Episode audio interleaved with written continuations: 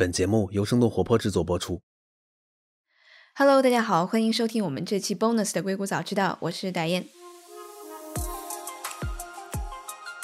那到现在为止，相信大家对 Wall Street Bet 华尔街赌博、散户博弈、华尔街做空机构的事件已经有了不少的了解了。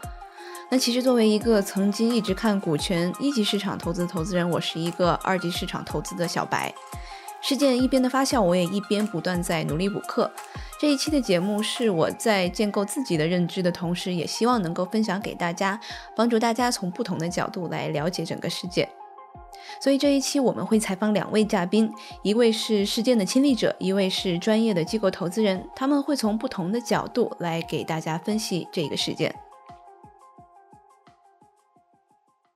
另外，我想要先说一下的是我们的免责声明。本节目涉及的所有主播和嘉宾的谈话内容、评论、show note 等等，仅供参考，并不构成任何的投资建议以及专业意见。主播以及生动活泼也没有持有 GameStop 的股票。欢迎来到生动活泼传媒旗下《硅谷早知道》第四季。这个世界因科技创新而巨变，那就请和我们一起在最前线观察科技创新所带来的变化、影响和机遇。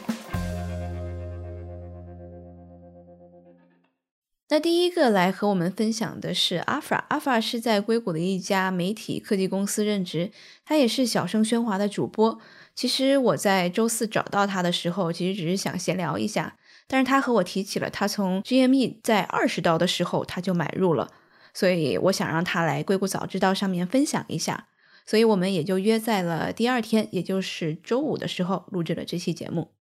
大家好，我是 e f r a 哎，不能说是亲历者吧，我只顶多就是一个旁观者，然后另外就是小小的有参与一点点，也是跟这个 Chmas 一样，是放了一点钱学习一下嘛，放了一点钱，放了一点钱。我觉得我说出我把我的经历说出来，大家都会很气愤，因为我真的是就是所有的操作都是按照市场反着来，所有操作都是亏钱的一个方向来的，所以就如果我真的把我的那个交易的列表给大家列出来的话，大家肯定就觉得我特别傻，我特别蠢，然后错过一夜暴富的机会啊。不过就是可能真的是没这个命吧。那我们等一下再讲你这个经历哈，我想先了解一下。你其实一直是在这个论坛里面泡吗？就这个 subreddit 泡，还是最近因为了解到有这样的 GME 的这个事情才进去的？呃，我是一开始大概是佛系泡吧，然后一开始我就觉得啊，有没有可能会发发掘一个宝藏，然后刷到一个比较厉害的这种尽职调查这种滴滴帖，然后小赚一笔。然后直到就是两三周前，就是当游戏驿站这个股价还在二十块钱的时候，我是开始每天就在上面泡着。呃，包括我之后还加入了 Wall Street Bets 的那个 Discord 的频道，然后我就是大概最近两周时间，比如 你说，比方说，你看我的屏幕使用时间，就肯定 Reddit 每天那个屏幕使用时间都是两个小时、三个小时，就是我每天都在上面刷。你本来是用其他的一些交易软件或者其他的论坛来获取这些这个金融的交易的信息，或者得到一些可能这个资讯，但只是最近才入了这个 Wall Street Bet 的这个坑，是吗？对对，没错没错，就。不过就是我作为一个初入股市的人，我完全是一个小白。然后那个我的 Robinhood 里面也没有多少钱。又恰好我在发现 Wall Street Bets 这个论坛之后的那么一两一两周，然后我发现了 GME，因为当时 GME 就是在两三周之前已经是 Wall Street Bets 上最被讨论的一个股票了。然后我就发现，就是 我自己发现 Wall Street Bets 和 GME 这个股票热起来的这个时间线，好像正好突然就重合了，也是一个偶然吧。嗯嗯。所以你一开始就觉得哦，那什么是 convince 了你，就是让你相信这个是有价值的、会上升的一只股票呢？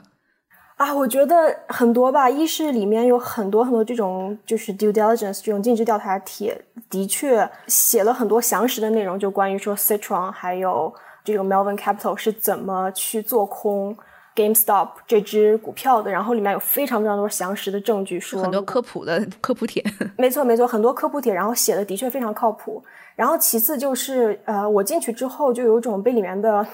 被里面的黑话洗脑的感觉，就有点感觉自己被吸纳进去成为里面一员的感觉。因为我当开始一步一步去破译里面的那些黑话的时候，我会渐渐发现我自己已经融入到他们的那一套黑话里面去了。有没有一些举例呢？比如说是像什么样的黑话，让他们可能表现出来是在吃着什么 Cheetos，为什么在在地下室里面？对，就比方说，很多人他喜欢在 Bet 上晒这个 YOLO 的帖，就是 YOLO 的意思就是说 You only live once，你只活一次。然后很多人就说啊，我今天要把我所有的钱都 Yolo 这只股票。呃，然后呢，里面还有很多黑话，就比方说他用很多 emoji 代表不同的意思。有一个 emoji 就是有一个钻石，然后有一个手，就是 diamond hand。diamond hand 的意思就是说这只股票你只拿不卖，然后就等着它涨。然后和 diamond hand 相反的一个呢，叫做 paper hand，就是一卷卫生纸的那个 emoji，然后再加上对对对一个手的一个 emoji，叫就叫 paper hand。这个 paper hand 的意思就是说，你扛不住跌涨，你一看涨有钱了，然后就卖；或者你一看跌，哎害怕了，你就卖。这其实是完全和这种理性投资或者价值投资不同的一种感觉。因为上面 Wall Street 上很多人都是投机者，或者是这种 day trader，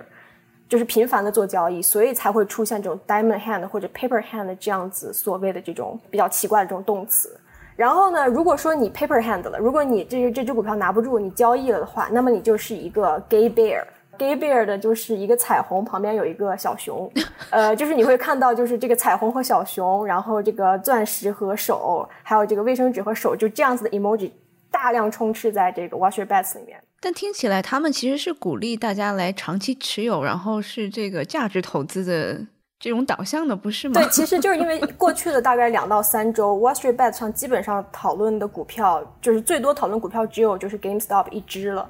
呃，所以大量的人都会出来说，就是你一定要 diamond hand 这只股票，你不能 paper hand。然后很多人就呃发自己的那个银行账户，或者是发自己的那个 broker 里面的余额，说我今天损失了多少多少钱，但是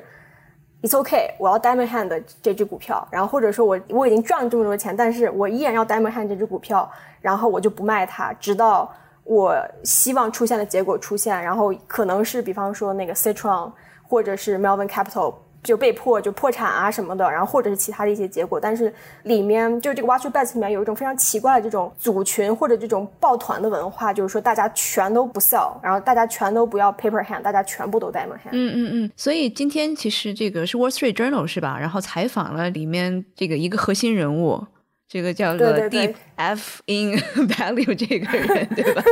他叫做这个 Keith Gill，你帮我们介绍一下他吧。他是一个非常神秘的一个 PO 主吧，他在从大约一年前就开始，呃，在 Wall Street Bet 上就发自己对呃游戏驿站 GameStop 这只股票的一些分析，然后他就觉得啊这只股票以后一定会涨，于是他在早期就大概投了五万到六万块钱去买一只每天都在下跌的股票，然后很多人就在底下嘲讽他。直到最近呢，GameStop 游戏驿站有一个新的 CEO 上任，然后这个 CEO 之前是 Chewy.com 的总裁，然后他之前带领着 Chewy.com 上市了 IPO 了，所以他有之前有非常辉煌的战绩，所以大家都认为说，如果这个人叫做 Ryan Cohen，如果他做了游戏驿站的这个 CEO，那么一定会领导游戏驿站走向辉煌。然后这个时候呢，游戏驿站又是华尔街就是最被做空的一只股票，所以说这么几件事情合在一起之后。大家都纷纷把眼光投向了，就是 Deep Fucking Value，他之前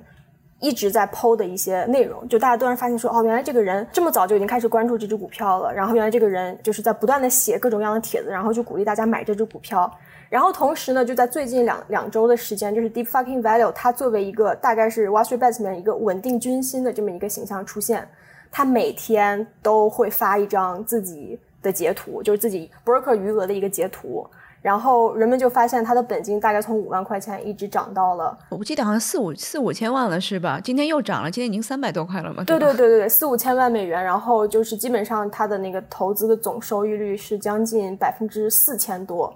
就是这个人就完全就成为了一个大家所敬仰、所膜拜的一个神秘的一个。一个 god，一个神，然后他每天就什么都不说，就发一张截图，就发一张自己这个收益的截图，意思就是说我还在 diamond hand 这只股票，我还在持有这只股票，所以就大家不要卖。然后于是现在 w a s t r e e t Bets 很多人就说哦，只要 Deep Fucking Value 不卖他的股票，那我也绝对不卖。呃，于是今天呢，他是大概早上九点的时候 w a s t r e e t Journal 发了一篇文章，然后揭秘了他的真实的身份。那个一个配图，就是那个文章上的配图特别有意思，他真的就是一个戴着耳机，一个宅男，就是真的是。在地下室里面，然后做着各种 YouTube 直播的这么一个宅男，和人们心里面想象的一个 Watch Bets 的一个这个典型的用户，非常非常的符合。然后我看他其实也是三十四岁，然后也是刚刚喜当爹是吧？他两年他有 喜当爹，有有两个孩子是吧？也是刚刚一两岁的样子。他并不是一个完全小白，或者是只是在啃老的，在这个地下室里的这样的一个人，他其实还是蛮在这个投资行业里面是是有一定的行业背景的，对吧？没错，没错。其实这和我的观察也相符，因为我的观察就是，其实，在 Wall Street Bets subreddit 里面混的很多人，其实都是硅谷的一些码农啊，或者是。平时自己对投资就有所了解的人，我是觉得这个板块的很多用户非常的多元，就不仅仅是真的只有就是我们脑海中想象的那些屌丝，而且是真的有一些所谓的这种精英阶层的或者是中产阶层的人在里面灌水，在里面混。嗯嗯嗯，所以他们其实只是不是把这个 trading 这个做交易作为是本职工作，但他们其实还是对这个 trading 事情是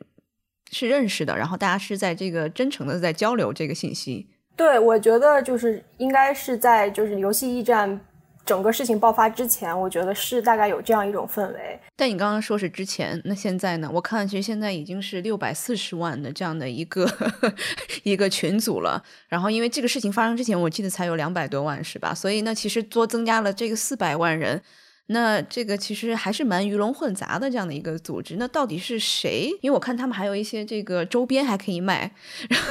从杯子啊到这个文化衫，这些营收最后都是归到什么人的手里呢？我不知道这个你有没有了解？嗯，这个我也就是不太清楚，到底是谁组建了 Wall Street Bets 这个组织，或者说我觉得这个组织或者说这个 subreddits 里面的核心就是一个非常去中心化的这么一种组织的感觉。其实最近有一些人，比方说在 Twitter 上。呃，宣布说我就是 Wall Street Bets 的代言人，就是甚至让 Twitter 给了他一个这种蓝色的那个小标签，就意思是已经认证过的。然后很多人依然很不满，说是你你并不能代表 Wall Street Bets 这个板块，我们并不认可你。Wall Street Bets 就是人民，就是群众，就是我们这些屌丝，他们称自己是 autist 或者是 retard，literally 就是弱智的意思。Wall Street Bets 是由我们这些弱智组成的，就是任何人都不能代表我们。那所以你怎么看待这个组织？一方面，其实我呃，我刚听你前面讲了，他们对很多的这个 LGBTQ，他们其实很不政治正确，然后他们其实有一些非常的这种不好的这种言论在里面。但他同时好像又是代表人民群众，代表了这种被欺压的这种散户，我们叫这个 retail investor。你是怎么看待这个组织的？怎么说呢？呃，我觉得开始渐渐的去。把 w a s t r e e t Bets 整个这个论坛引向一个政治的叙事的，算是一个导火线，就是一个著名的一一个帖，叫做 An Open Letter to Melvin Capital, CNBC Boomers and w a s b 呃 w a s t r e e t Bets。CNBC 变成 Boomer 了，他们很伤心。就是除了呃 Wall Street Bets 推荐的这些股票以外，其他的股票全都是 Boomer Boomer stock。另另外一个回话回话就啊，你怎么会投资 Boomer stock？我们不投资 Boomer，我们都要一夜暴富这样。这个著名的帖，其实这个故事主线就是说，我是一个 Wall Street Bet 上一个普通的屌丝。呃，我在二零零八年金融风波的时候，我仍然是一个小孩儿，我目睹了当时我父母。在这个金融风暴之下是如何的屈辱，如何的就是失去了他们毕生积攒的很多财产。然后这个帖子里面还有讲说，他的父母就是在那次零八年金融风波之后，他们家吃了一整年的 pancake，还有这个 powdered milk，都是就非常非常便宜的一些食物。这个帖子发了之后，就底下的留言以及他这个 upload 的数量就爆掉了。底下很多人都开始说说这，哎，我和你有一模一样的经历。我和你有一模一样的故事，我父母都是被二零零八年这次金融风波，都是被华尔街那帮啊那帮人给彻底摧毁掉的。然后我我也有这些惨痛的回忆。然后底下就是跟帖，就是上千条上万条，就各种人都在说自己有非常非常深刻的刻骨铭心的记忆。呃，所以就是从这里我们就可以开始说说，的确，呃，Wall Street Bets 这个散户对于华尔街做空的这种复仇。的确是有一个非常根深蒂固的一个美国从经济上、社会上和政治上的一个源头，而这个源头就是零八年的大公司的就这种贪婪不公和社会的不平等，以及这种华尔街肆无忌惮的这种吸纳财产的这样一个事情。然后很多人就就评价说，呃，这次的事件有点像是在网络空间中发生的占领华尔街。嗯，而且人们是真的是货真价实的从华尔街身上拿到了钱，因为的确是有些散户。从这个游戏驿站以及其他几只股票的上涨中赚到了不少的钱。对对对，我看有的人他把自己的很多这个欠款啊，特别是这种学生贷款全都还掉了，然后再嘲笑这个什么像 CNBC 这些 boomer 的这些人。对，很多人都是，就是说啊，就是呃晒出来晒出来这个解释就是 Thank you Wall Street Bets，然后谢谢你，你还清了就是联邦政府的这个学生贷款。然后有的人是啊买了一些很多就就自己从来不敢想买的一些东西。嗯，对，甚至我我有一个朋友，他说他自己的邻居是一个十九岁的小孩儿，就等于说美国的低保户吧。啊，然后这个小孩儿就最近在游戏驿站这只股票上赚了一万五，就是我身边就都能零零星星听到很多这样的故事。嗯嗯嗯。但其实我们也知道，其实现在很多不管是一些华尔街的精英啊，还是这种可能是比较有经验的 sophisticated 这样的一些投资人，他们都会把这样的一个论断抛出来，就是说，那现在股价已经这么高了，那下一步它因为没有。根据它的基本面，然后 确定它的估值，因为是被炒起来的，那总有下降的一天，总有被这个割韭菜的一天。那可能这些人他提前抛掉了，那他可能赚了钱，那后面的人怎么办？那其实这个是这种，我不管他叫他这个更 sophisticated 这投资人，还是叫他 gatekeeper。然后呢，他们其实是有这样的一个 concern 在市场上的。我不知道你这两天有没有在群里面这个继续在看，不是群了，在这个论坛上面再继续在看他们对于有对于这样的一些观点的这种反馈吗？还是他们觉得我们继续冲高，我们就是要这个 diamond hand。哎，现在我我自己觉得比较痛心疾首的一点就是，就是当刚你说啊，现在 Wall Street Bets 这个论坛上已经，它的人数已经涨了不止好几倍，大量的一些新的用户冲进来之后，你就能会发现，现在 Wall Street Bets 上充斥的内容很多的都非常的，就是 illusional，就是不断的在说。啊，我们一定要 diamond hand，我们要 diamond hand，绝对不能卖。有有这么一个论断，就是说，的确有很多很多的普通人，就这种小屌丝，他因为呃 Wall Street Bets 赚到了钱，但是也的确的确有很多正在受苦的普通人，就因为一时的头热，把自己的全部身家都 yolo 了进来，然后现在可能在等待一个不知道结果会是怎样的收场。就很多人现在依然在发这个尽职调查帖，说因为呃 Melvin Capital 还有 Citron 在不断的做空这只股票，所以呢，现在的一个市场格局就已经变成了股票的供需之间的关系。就意思说，呃，如果说 Melvin Capital 和 Citron 要 close 它这个做空的一个 contract，那么意思就是说，必须他以后要从散户手里面把股票再买回来。就是现在仍然是有这样的一些言论，我是没有能力去调查或者是。事实核查这个事情到底是不是真的？是不是就是 Melvin Capital 还有 Citron 两个做空机构真的有没有去 close 他们的这个做空的 contract？但是现在依然很多人坚信说，呃，华尔街的血还没有流干，我们还要继续的去这个 short squeeze 他们。嗯，所以其实现在更多的像是一种叫什么 financial activism，就是大家就在为了抗议，为了这个去打击华尔街。宁愿自己可能我输掉我大概几个股，输掉几百块，甚至可能一个月工资，我也在所不惜。是这样的情绪更加充斥着这个论坛吗？嗯，我觉得这样的情绪也有。比方说我自己就是因为我是我啊，说出来又让大家笑话了，就是我我是一个纯粹是一个呃高买低出的这么一个操作。对对，那我们讲一下你的这个整个的过程吧。你二十块钱进的，你现在已经财富自由了吗？嗯，我现在如果财富自由的话，我就先给硅谷早知道捐个 大几百个 million。很可惜，我没有抓住这次机会，没有得到命运女神的眷顾啊！我是二十二十块钱，我在观察的时候大概入了一下场，入了一下场之后，那个股票涨到四十的时候，我就 paper hand 了，我就我就卖掉。所以中间过了多长时间？这个可能有两天吧，一两天时间就已经 double 了。然后 double 了之后，我当时就想啊，是不是到头了？当时想想自己真的是想象力太局限了。然后涨到四十块钱的时候，呃，它没有停下来，它还在继续涨。于是我就有点慌了。于是我又再一次，呃，就是 paper hand 又入了一些，就是四十块钱的时候入了一些。四十块入了一些的时候呢，我一百多又卖了。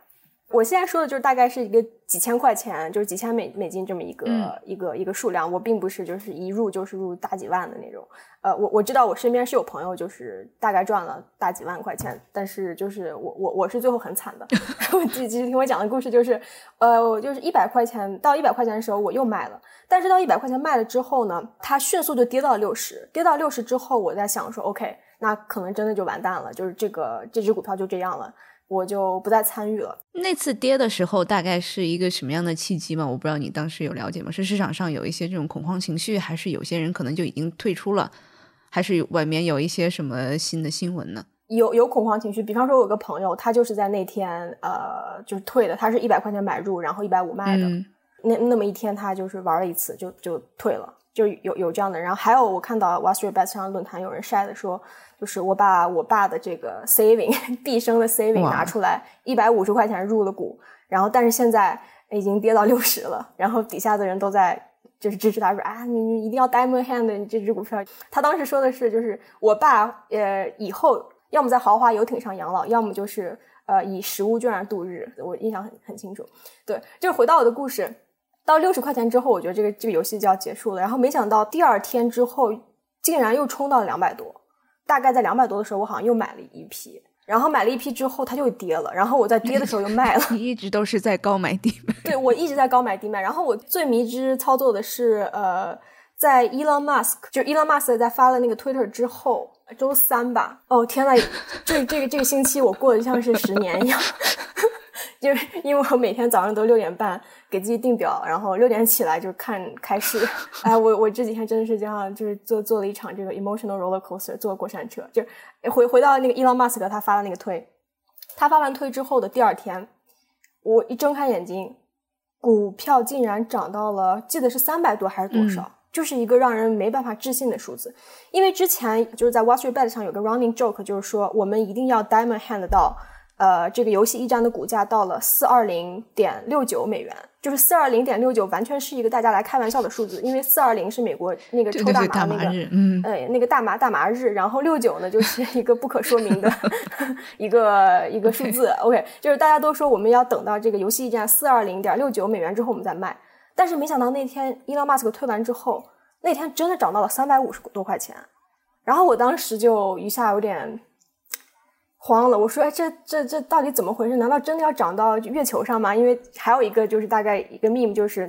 一个火箭。”一个月球，意思就是说，呃，游戏驿站的股票能涨到月球上，只能疯狂的涨。对，Elon Musk 还说，他如果是涨到某一个阶段，我都不太记得了，一千块钱。对对对，他就会把那个 logo 放在火箭上，对吗？对对对，我我专门查过，这个是谣言，就是就是有人在那个 GameStop 上就发布这个，呃，这个谣言，就是说 Elon Musk 承诺，如果游戏驿站的股价涨到一千块钱以上，那么他就会把 GameStop 的 logo 印在他下一个火箭上，然后把它发射到太空里。对，然后当时我又大概就是操作失误了一次，就是三百多买了，然后当当天我没有卖，但是它降的很很低，然后第二天其实就是昨天，昨天就是对昨天的事情，交易平台都不让交易，对各大各大交易平台突然都不让交易了，然后以及就是在星期四的时候，呃，Discord 被关掉，呃，然后以及 Watch Your Best 这个 Reddit 被短暂的关掉了一阵子，然后当时我的心情就真的是跌入了谷底。我当时真的被吓到了，我说天呐，这不八八六了吗？这不完了吗？那我第二天就是不管怎么样，我就是早上做的第一件事情就是卖掉。就我当时就完全是陷入了一个 paper hand，就是就是昨天早上起来一看到，然后所有的各大的平台，包括 Robinhood，就说你只能平仓，你不能购买，然后你就 panic 了。对我完全 panic 了，因为第一，我脑子里面想的是，这怎么能是合法的？就是。你一个交易平台怎么能够不让散户去买，只能卖？因为因为所有的散户卖的一个结局就是整个股票就完全就下跌，然后跌到不行，导致说呃这个做空的这些机构可以顺势去平它的这个空头，对吧？我当时就脑子里面真的就第一个想法就是，这怎么能是合理的？这怎么是合法的？然后这个时候就 Watch Bet 上整个的这个板块也开始沸腾。就是说，我们一定要去呃起诉他们，然后这是这完全不是一个合理的事情，这就是市场操控。然后还有很多人就是去了那个呃 Robinhood 的总部，去当地抗议，去那个地方抗议。但是我形容一下我当时的感觉，就是我我完全不知道该怎么办了，因为我我毕竟三百五十多块钱买的，我毕竟还有几千块钱在这个我的账户里面，虽然真的不多，但是对于我一个就是上班族来说，这也是一笔不不少的钱。我当时就想说，万一它跌到了跌没了或者怎么样？对啊，对，万一就没了怎么样？就我的确在担心，我我我我要失去这笔钱，但是我我是完全心里面被一种愤怒啊，被一种一种受害者的情绪所包围。嗯嗯，你就觉得是被大公司给就是被这种所挟持没错没错，就好像突然你在大街上被人扇了一个耳光，然后那个人就扬长而去。然后你你没有任何办法一样，就脑子里面唯一想的就是这怎么可能？怎么这太不合理，太不合理了。接下来的时间线就是到了我我们今天，然后很多的这些美国的政客啊、议员都开始发声，包括 Elon Musk。所以你昨天是卖了是吗？对，我昨天卖了，就是我昨天他只能买不能卖的那个早晨，哎，我当时就想，我说，哎，就游戏结束吧，可能是真的。我能抢回来一点是一点吧，然后就卖掉了。所以你 overall overall 是亏了吗？overall 没有亏，因为我毕竟是从二十块钱一直涨到呃四十多，然后又从四十涨到一百多。但是我在操作三百五买入，然后在昨天早上卖掉那一波的时候，我就是把我之前赚的一部分钱就给等于说给扔回去了。所以我最后最后这个结果就是没亏少赚一点，但是。嗯，的确没有 没有因为这个就发家致富，拿到一笔意外之财，或者是怎样，只不过是真的是感觉自己参加了一场非常非常，唉，有历史意义的一个社会游戏、社会实验。然后我我一直觉得自己是在参与历史的，也自不停在跟朋友说说，还没想到我真的是亲历这场事情的一员。然后我没想到我能就是见证这个事情，我现在是这样的感觉。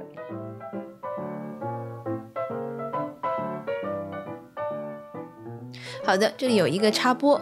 这里想感谢一下最后一期给我写建议的听众朋友们，特别是名家以及康给了我很多很棒的建议，比如说是下一期我们将全面改版，在原有深度内容的基础上会栏目化，比如像是 SaaS 方向的专题啦，比如说是在地域上面，我们可能也会多多报道硅谷以外的科技公司等等。但我们不会放弃硅谷早知道，或者是说生动活泼最核心的理念，就是给大家带来有深度以及有独特视角的内容。我们不人云亦云，也不哗众取宠，或者是盲目追求热点。所以下一季会在过年之后回来，但是我需要大家的帮忙。我们想要给硅谷早知道取一个新的名字，没有那么局限的名字了。如果你是一个起名的高手。欢迎在微博生动活泼，或者是在我们的听众群里面艾特我，选中可能会有奖哦。好的，我们再回到节目。Aaron 是在上一季广泛受到好评的节目《中概股回流》的那一期的嘉宾，他是一个二级市场的专业投资人。其实事件一开始的时候，我就有一直在问他，到底从他的专业机构的投资角度怎么看待这个事件。比如像是马斯克说，为什么华尔街投资人能买不存在的股票？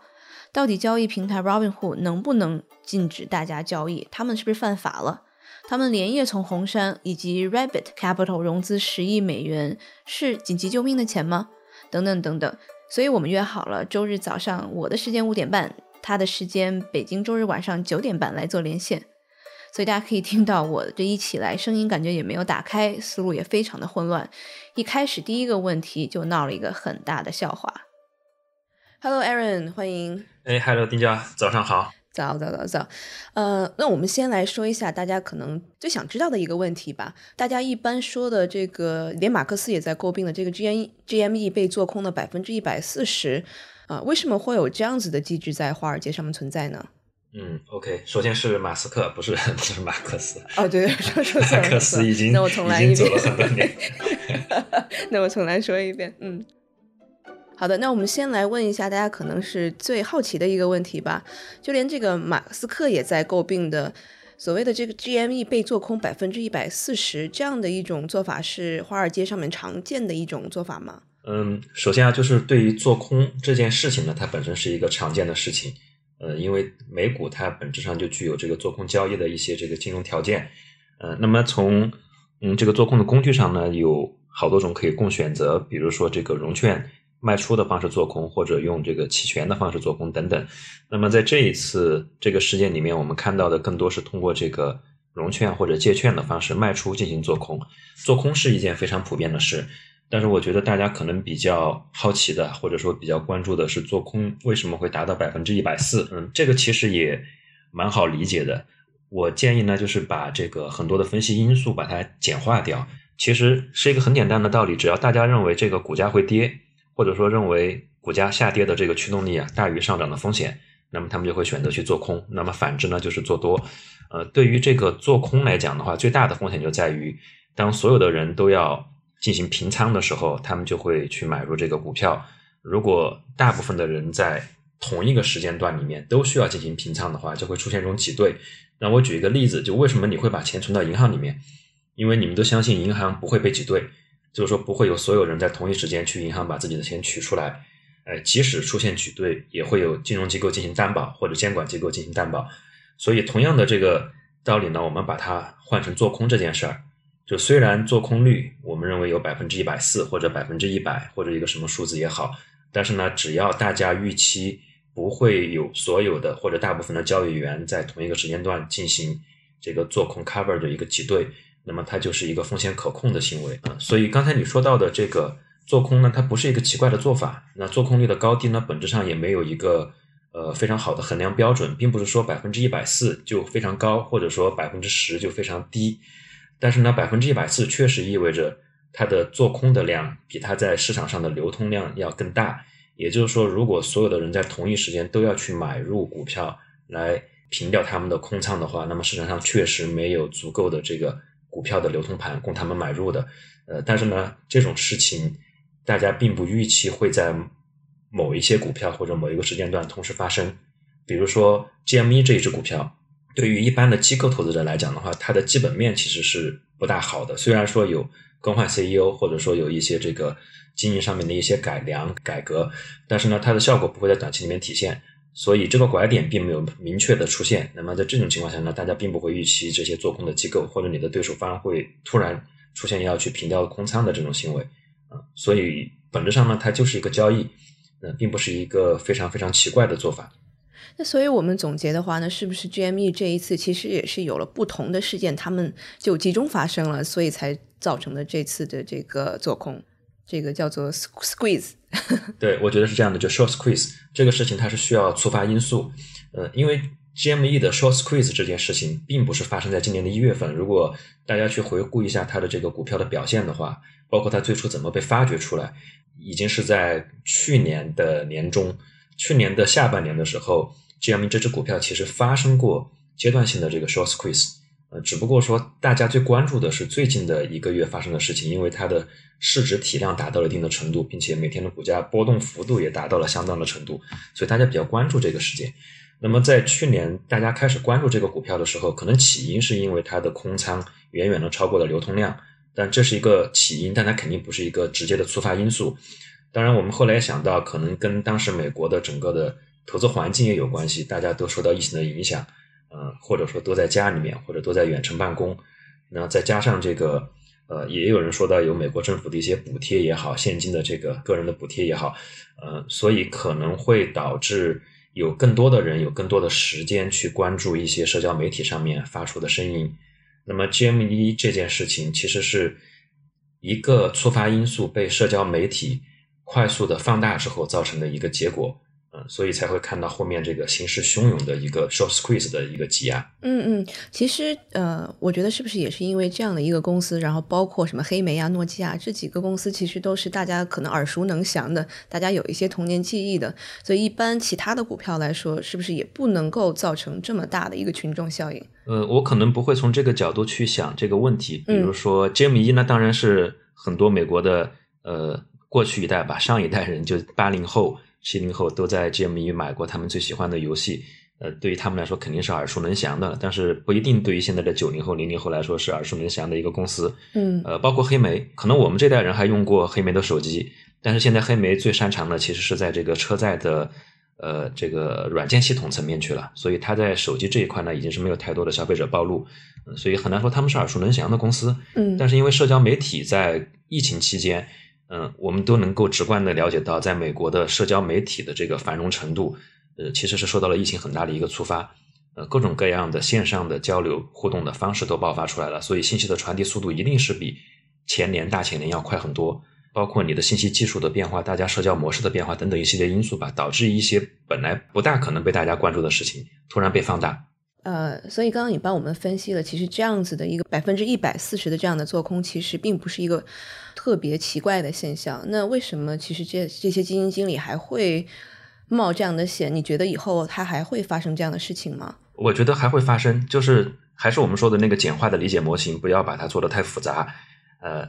之所以做空，就是因为认为它的股价没有上涨的动力，或者认为它的股价有更大的下跌动力，所以做空。嗯，那么对于 GME 这只股票，如果做比较详细的基本面的分析，或者说做一些这个经营层面的，甚至包括情绪层面的、股价动量层面的分析的话，那么我相信大部分的投资机构可能会做出去做空它的这么一个选择。呃，至于说这个做空率是不是到了百分之一百，大家就会停止做空，这不一定。呃，因为它没有一个高和低的一个界限。就比如说大家最耳熟能详的做空的逼空事件吧，是零八年的时候这个大众汽车的这个逼空事件，现在很多的媒体都把这个事件。拿来复盘作为一个对比，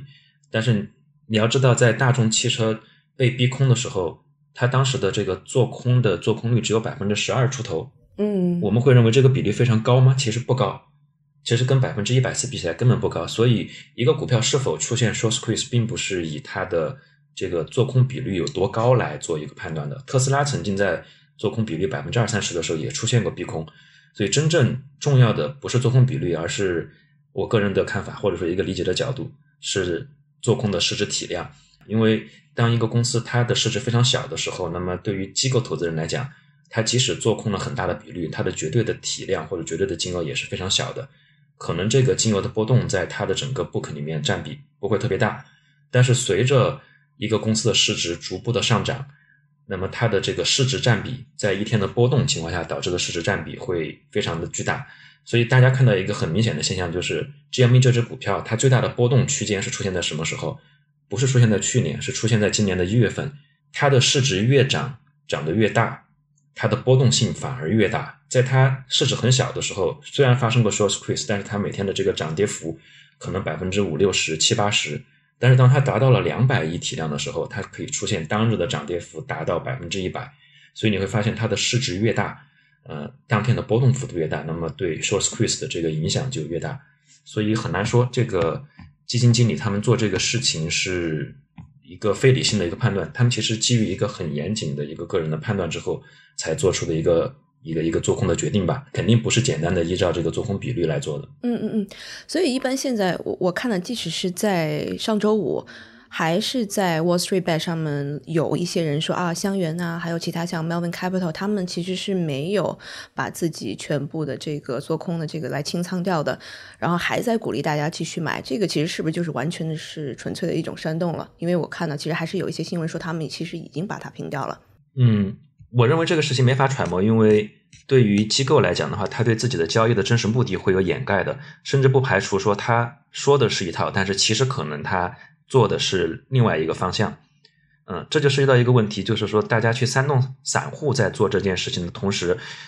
能百分之百的确定这背后没有机构牟利吗？我觉得回归常识来看啊，因为美股本来就是一个以机构投资人交易占主导的市场，那么随着这个市值或者说成交量的大幅的放大，那么里面参与的机构也就会越来越多。当这个成交量每天只在一亿美金的时候，我相信。会有很多散户的力量，包括散户的资金集体涌入，肯定会造成当天成交的剧烈波动。但是，当每日的交易量达到一百亿美金的时候，你还告诉我说只有散户在里面进行交易，而没有机构的参与，我认为概率其实是在快速的下降的。我还是回归常识，虽然新闻是在往某一个方向去诱导啊。但是在这个体量下面，一定会有很多机构在参与这个交易。嗯，那所以呃，我不知道 Aaron 有没有看到，其实现在的盘子大概是多大？然后现在你猜现在大概是散户还是机构在主要推动这样的一个价格的起伏？嗯，其实就我自己的这个理解来看的话，我认为一定会有很多聪明的机构，他一句话也不说，在背后默默的赚钱。因为说话的那两只机构呢，都成了枪靶子。比如说 Melvin 这个基金。其实它的管理规模放在华尔街对冲基金说小也不小，但是肯定不是大头，肯定不是最大的那几只基金，甚至体量差距非常的大。嗯，那么大家把枪把子 对准了这么一个中等偏小型的机构，却忘了还有很多体量比它大很多的机构在背后也有影响市场这个价格走势的这个能力。所以我相信呢，这里面会有很多机构在参与，只不过媒体更偏向于去把散户的这个情绪给。剥离出来，就可能跟当前美国的呃整体的这个社会的一些风风格吧，或者说他们的偏好有一些关系啊。呃，其实大家可以从另一个角度来想想这个问题啊，就是一笔交易它一定是有买有卖，也就是说有对手盘存在，这笔交易才会达成。如果假设都是散户在买入推高 GME 的股价，那么谁在卖呢？散户都不卖，那么就是机构在卖。那机构在卖，它的股票从哪儿来呢？要么它做空的方式，他在未来一段时间也会再买入股票来平仓，或者说他很早就买了股票，他现在股价涨高了再卖掉。所以这个体量下面一定会有机构的参与，而且数量不会少。嗯，所以呢，我们就回到了上周四，大家这个群情激愤的最严重的一个时候。因为大家知道，呃，Robinhood 这个交易平台其实是非常受现在年轻人欢迎的，大部分的这个 GME 的这个购买买卖，然后也是发生在 Robinhood 上面。他们后面的这个投资人，然后也是他们的这个做市商 Citadel，其实很多人在传言说是他们。这个迫使 Robinhood 在上周四，然后禁止用户买入的这个交易，所以，呃，你怎么看这个事件呢？首先，我觉得在美国是一个，尤其是在美国的证券市场，是一个高度法制化的市场，所以，如果说有这种行为的发生的话，那就是赤裸裸的，呃，赤裸裸的犯法，所以这是个很低级的行为，我不认为他会这么赤裸裸的去做这件事儿。呃，对于禁止交易这件事情呢，因为。可能大家要先去了解一下，就是 Robinhood 它的整个的商业模式或者它的盈利模式，呃，因为它本身它不是一个交易商，Robinhood 你可以把它理解为它是一个更像一个渠道，它会把各个交易的散户的这个订单集合起来呢，然后拿到做市商那儿去进行撮合。所以刚才你提到的这个 Citadel 只是它合作的做市商之一。那么美国的 SEC 它是有监管的要求的，就是像 Robinhood 这样的。呃，机构呢，它是必须按照一定的季度来披露一个叫 SEC 六零六的报告。这个报告它会披露在当季度呢，它把多少的这个指令发给了相应的这个交易上去进行撮合。比如说，我我现在能看到的数据，当然是一个比较滞滞后的数据了，也是二零一九年的一个数据。它大概把在纳斯达克挂牌的指令的百分之三十九发给了 Citadel，然后剩下还有百分之六十多是发给了其他几家的这个高频交易商。所以，Citadel 只是他合作的其中之一。如果 Robinhood 禁止了这笔交易，限制了这笔交易，那么一定不是他跟 Citadel 之间的这个问题，而是他跟所有的交易的做市商之间都应该禁止了这么一个交易。所以，你不能说这是 Citadel 指示他去做这件事儿。那么，根据 Robinhood 他自己公开的这个言论呢，我们也可以找到一些比较合理的端倪吧。我觉得也可以解释他为什么会限制，因为他本质上呢，他会。在撮合交易的时候，也会要向这个交易清算所、向证券交易所要提供一定的保证金。如果他的交易的这些散户的客户们，他们的交易的这个股票当日的波动剧烈，就是巨大的波动幅度，可能会影响到他对交易保证金的这个需求。那就以这个 GME 的这个例子，因为在过去的几个交易日，GME 的这个股价是翻倍的快速的增长。那么相应的话，Robinhood 作为一个这个。这个券商它也需要增加它在这个清算所里面的交易保证金，所以因为它要增加这个保证金，可能在极短的时间内又没有足够的资金能够能够交上去，那么它就会在短期内限制对这些股票的交易。我们看到在一天以后呢，它又重新开启了对这个 GME 和其他股票的这个交易的许可，只不过说它限制你交易的数量。啊，所以我本质上我不认为它是 Citadel 的一个指示的问题，不能去做太多的这种阴谋论的揣测。呃，然后我其实我发现，在新闻上面也说，他们连夜在周四其实是融资了十亿美元，然后从红杉，然后以及另外一个基金叫做呃 Ribbon，这个也是他们之前的两家呃风险投资的他们的一个投资者。对，其实这个也是跟这个事件是有关系的，是吗？对我认为是有关系的，而且一前一后，这个关联度应该是非常大。嗯，他通过这个融资去提高他的呃在交易所的这个清算保证金的这个偿付能力。那么提高了这个偿付能力或者说保证金的支付能力之后呢，他又可以让他的客户买入更多的这个相关的股票。所以其实我看到从星期五到星期六也是有不断的一些，不管是国会啊，还是一些个人的对。呃，Robinhood 还有 Citadel 这样的一个诉讼，是觉得他们是侵犯了大家的权益了，然后甚至是有一些的呃截图是在网上评论，是 Robinhood 让很多人强制他们平仓了，所以我不知道这样其实是一些阴谋论呢，还是真实的一个存在，我不知道你会对这个一些看法吗？嗯，首先我没法去判断他这件事情，比如说刚才你提到的强制散户平仓这件事情的真假，呃，我更倾向于从另外一个角度来看待这个问题，就是在。美国的这个大环境下呢，我们讨论很多问题是否合法的时候呢，它更像一个灰度问题，而不是一个黑白问题。因为我们看到美国的很多法律诉讼，它最后是经过双方的反复的举证和博弈，最后才得到了一个相对比较中性的一个结论，甚至有可能没有结论，就在庭外进行 settle。那么就 Robinhood 的这件事情来说的话，我觉得有一个很好的角度，就是去看一看大家跟他开户时签订的合约里面是怎么约定的。嗯，OK，也就是说，呃，我作为你的客户，我在 Robinhood 开户，你的合约里面 promise 的是什么？如果合约里面有关于风险控制、清算保证金交易限制等等会影响散户进行交易的条款，甚至风险提示，那么这些都可以被他们用作法律上进行博弈的一个证据之一。那当然，回过头来说，就包括我在内啊，我们在互联网上开个账号，其实根本就不会去点开那些非常复杂的条款，全部看一遍。是的，我们都会直接点击愉悦同意，对吧？呃，那么。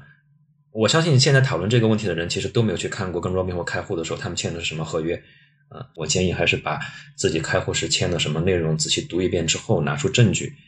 再来去讨论他们是否合法还是违法的问题。嗯嗯嗯，其实 Robinhood 在应该是一九年的时候有一次诉讼，他们是输掉的，是因为有一个散户是状告。Robinhood 说他们没有就没有帮他们对接到最好的做市商吧，所以他们被惩罚了，大概是一百多万美元。这种情况会以后经常发生吗？还是 Robinhood 可能以后都会尝试着会改变他们自己的呃盈利模式？嗯，其实你说的这个情况呢，在去年它不仅是这一百万美元的罚款啊，它被 SEC 也也做过这个相应的处罚。我印象里面是六千多万美金的一个罚款，呃，就是在于它披露程度不足够。因为在美股市场上呢，很讲究信息披露的充分性，只要你披露充分，那么在合法合规的情况下，你就可以做这件事儿。所以刚才我们回过头来就说到这个 Robinhood 它的一个盈利模式，其中一个模式之一呢，就是把你客户的这个订单流收集起来，把它转卖给第三方。当然，也是因为 Robinhood 它本身它不是一个做市商，所以它需要把这些客户的订单收集起来卖给做市商，或者说卖给能够撮合交易的这个第三方，比如说 Citadel。为代表的这种第三方，他也卖给 Two Sigma 等等一系列的高频交易商。那他们拿这个所谓的订单流怎么去牟利呢？呃，对于这些高频交易商来说，呃，首先他们自己是有自己的这个自有的账户的，他甚至有可能就直接用自己的这个账户里面的股票跟散户进行对手盘交易了。这个交易都不一定要发送到交易所，所以这里面就涉及到一个对美国交易市场的理解，因为美国的交易市场和上市市场是分隔开来的。它跟我们中国是完全不一样。中国有上交所、深交所两个交易所，但是在美国市场上，呃，你在哪个市场挂牌上市和你在哪个市场交易是完全分隔开来的。一个股票可以在纳斯达克上市，但是它可以在纽交所以及其他全国的十几所其他交易所里面进行交易，甚至有可能它不在交易所交易，它就在券商的这个自营盘里面或者一个叫暗池的地方进行交易，也就是。这个非交易所的线下的撮合对 dark pool 直接进行交易，对于这些高频交易商来说，他们的整个系统的优化程度、交易的速度、对信息的获取速度，甚至对散户行为大数据的模拟，都会优于所有的散户。他们拿到这个订单之后呢，在合法的情况下撮合成交一个不是在当时那个情况下、当时那一毫秒情况下最优的这个交易。但是你很难去证明他给你成交的这个不是当时最优的价格，因为这个价格可能离最优价格就差了零点零零零一美元。但是我们想象一下，如果它是数以亿计的这个交易笔数的话，那么这是可以可以成为一个非常好的利润的池子的。嗯，所以对于每个散户来讲，你要考虑的问题就是说，我愿意每一笔交易订单我去支付五美元、六美元的交易费用，还是说我其实愿意节约这笔费用，但是我并不在意我这只股票成交的时候。是否少了零点零零一美元？啊，这是大家要去琢磨的一个事儿。从过去的 这个历史经验看，我觉得很多的投资朋友们他们是不会特别 care 这个交易价格上面的一点点损失，而是更在意他节约的这个交易佣金。对，这个也是为什么 Robinhood 最开始吸引了很多不是特别有经验的投资人进入 Robinhood 的其中一个原因，就是它不需要有这样的一个佣金在里面，对吧？对，是的，因为它是所谓的零佣金呢，它本质上还是羊毛还是会出在羊身上，它并没有出在猪身上，跟我们的互联网思维呃不是完全一样。呃，但是呢，对于散户来讲的话，你总会做一个抉择，做一个权衡吧。就是如果你两手抓，两手都要要的话，呃，在有的情况下可能不是那么一个理想的状态。呃，那么对于 Robinhood，它会不会改变这种商业模式呢？嗯，我认为他有可能会去做修正，会做一些边界上的改变，因为从他接受到的这个 SEC 的惩罚的这个条款来看的话，他根本的问题是出在他没有详细的、透明的披露他这种盈利方式，也就是说，他跟他的这个客户签订合约的时候，他并没有把他这种盈利的模式跟客户讲的非常明白，或者说客户没有理解，说我节约了这笔交易佣金之后，你是用我的什么样的其他的方式来牟利？如果他把这个模式在合约里面完完全全透明的 disclose 出来的话，呃，在合法合规接受监管的情况下，那么这个商业模式我想依旧是可行的。但是如果你说这个交易模式从此不再存在，我是打一个问号的。我认为它会继续存在，但是它会进行优化。嗯，因为我看其他有一些分析人士也指出，其实 Robinhood 他们在比如说是交易一些量比较大的，像是可能。呃，现在的 Tesla，然后或者是一些可能我们耳熟能详，比如像苹果这样的股票的时候，他们自己的佣金其实是非常低的。但比如可能像是一些小众的股票，然后他们的佣金是非常高的，所以他们自己然后自断手臂，然后禁止了这些的一些交易，在上周四其实是对他们很大的一个打击。是的，就比如说像这样的这一类的这个零佣金的交易券商吧，他们在呃一些这个呃蓝筹股。或者说交易流动性较好的股票上呢，它确实是零佣金。那么它怎么赚钱呢？比如说，呃，交易的客户在里面开这个杠杆交易、融资交易，就现在散户最喜欢用的去这个所谓的呃抬升 GME 股价的方式，就是买入它的这个看涨期权，这是一种有杠杆的交易。那么 Robinhood 它其实通过这种加杠杆为客户提供杠杆资金收取利息的模式，它是可以赚到钱的。那另外呢，它也可以利用这个客户的沉淀资金去赚一些这个合理的这个利息。呃，当然，Robinhood 现在做不到，就比如它交易一些国际市场上的其他股票，或者交易一些这个相对复杂的金融工具，他们也是可以收取佣金的，并不是所有的东西都是免佣金。嗯，所以对于 Robinhood 来说的话，像刚才你说的，它去限制某一些股票的交易，尤其是交易量如此大、交易如此频繁，它其实是在影响自己的这个收入。好的，那我想这个最后再请 Aaron 这个帮我们分析一下。那像未来的，比如说是更多的人了解到 Wall Street Bet 或者其他类似的这样的一些论坛，然后这样的一种事例，我们是呃像是散户，我们这个人民群众当家做主呢，还是其实这个我们其实不能把它当做是这么严重的一个事件，其实也是只是因为媒体把它的不断的影响给扩大了，然后以后我们如果是普通人做。这样的一些交易的话，甚至散户，我们需要一个怎么样的心态来看到这件事情？因为现在其实这啊，GME、GameStop 它已经这个高居不下了。其实会有一些可能没有那么有经验的这个投资人，慢慢的进入到市场里面，有可能就会发生像是很多人对我们警告的一样，是那后面呢其实就是韭菜了，对吗？嗯，我认为从一个市场的整体的成熟度来讲，哈，当你这个市场越来越成熟的时候，它一定是。投资机构的交易的这个占比会更大，那么散户的交易它的占比会更小。所以从这个一大一小的两方面来看呢，你就会知道谁会在价格的主导上更有主导的这个能力。那当然是机构投资人他的主导能力会更强，但是也不排除在某一些股票上面，比如说流动性本来就较小的一些股票上面，散户的这个交易量呢，它会诶阶段性的占一些更大的比重。嗯，所以我通过这个事情，我其实想到了两种完全不一样的趋势。就当下在美国呢，大家都在。媒体上面比较渲染的是这个刻意的两方面的对立，有点像当年解放战争时期，这个我们在墙上刷的很多标语，这个农奴翻身做主人，地主抽筋又剥皮，就是这么一个散户跟机构对立的情绪。但是你要知道，在国内个人投资者们，他们现在天天都在想的的是抄作业，所谓的抄作业就是这些大型的知名机构或者知名的基金经理，他们买入什么股票，那么散户朋友们就跟着也去买入。所以你看，这是完全两个相反的情绪。嗯，所以我之所以这样讲呢，回过头来，其实也是想表达一个观点，就是每一个阶段、每一个特殊的这个社会环境下面呢，它会有一些，呃，可能跟这个阶段的国情或者民众情绪更相符合的事情发生。但是不管它发生的这个体现形式是什么，都不改变一个趋势，就是越成熟的市场，机构的交易体量会占比越来越大，散户的交易体量会占比越来越小。所以这个趋势是一定是存在的，呃，有没有这个 W 呃 SB 这么一个论坛的存在，它都不能改变这个趋势。回过头来说，在中国的这个每一个炒股软件里面都有股吧，我们的股吧的存在远远比这个 WSB 的这个存在，我不敢说更久啊，但是历史肯定是同样悠久。在里面的这个活跃度也一定不会比 WSB 更低。我相信炒股的朋友可能都会有这么一个场景的印象：每一个新股在打中了新股之后，在股吧里面都会有一个呃着急的帖子，就是说所有的散户朋友们中签之后一定不卖，只要我们都不卖，这个股价就能上天。我相信所有炒股的朋友都看到过这种类似的帖子，只要我们不卖，股价就会持续的涨停，因为中国有涨停板制度。但是最后都没有上天。都没有上天，最终还是会有人在顶部卖，嗯，一定会有人在顶部卖。那么对于美股就更简单了，一个股票如果严重的脱离了它现在的这个经营层面，或者它的这个内在价值，甚至它的交易价值，那么一定会有机构锲而不舍的在高位进行做空，甚至会有很多聪明的散户，他们也会跟着做空，嗯。因为他不可能通过一个帖子就把所有人绑成一根绳的，嗯，所以回过头来，我之所以举这个中国古巴的例子，嗯，是因为我认为大家都有一个信息获取的渠道，但是呢，通过这种公开的信息渠道，你是不可能把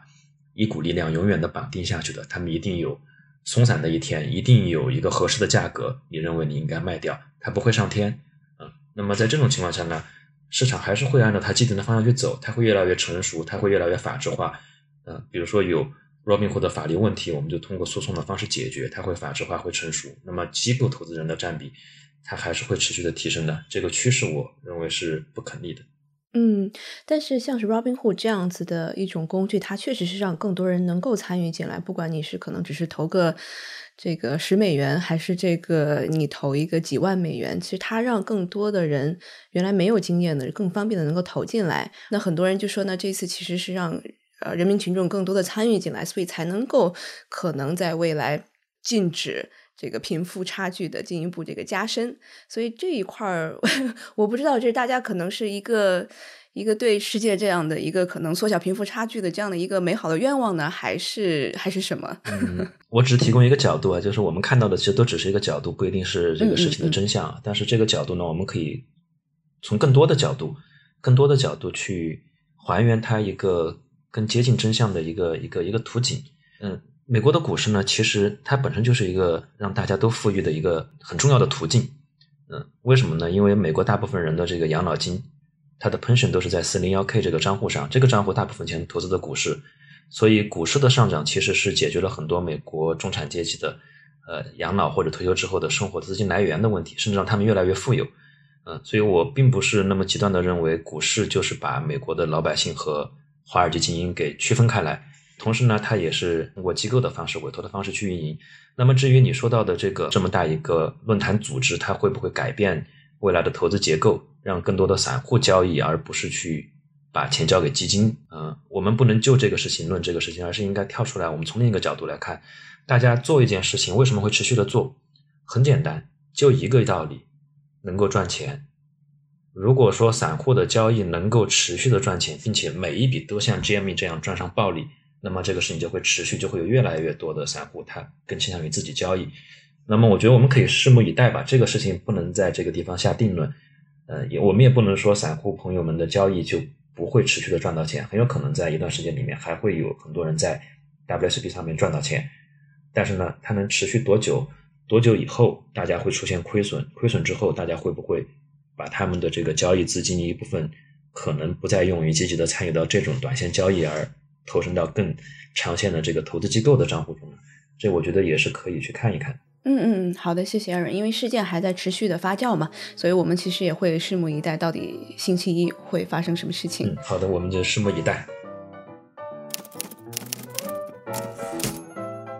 现在做一则生动活泼的过年的茶播。我们正在征集适合春节期间收听的播客，从即日起到二月十二日，推荐播客会有超级多的福利哦。福利一：免费获得生动活泼限量版咖啡。二：如果你的留言被评选为精选留言，可以加入我们的新春最最活泼群，所有的主播都在这个群。我们会在春节期间连续发七天的红包，还有意外的礼物相送哦。所以大家可以在 show note 里面看如何投稿。另外啊小小声告诉你想要直通我们生动最最活泼群和各位主播一起过年的话也可以购买我们的咖啡生肖也会直接拉你入群。Ok 就这样拜拜。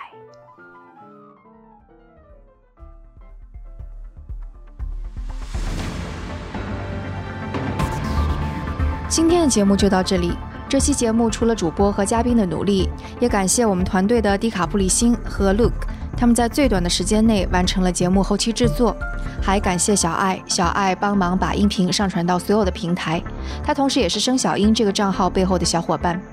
请大家也在您所喜爱的音频平台上订阅《硅谷早知道》新的一季，关键词是《硅谷早知道》第四季，或者帮我们点赞打分。如果觉得节目有价值，也请转发给您一两位朋友们。也请大家继续关注我们之后的报道。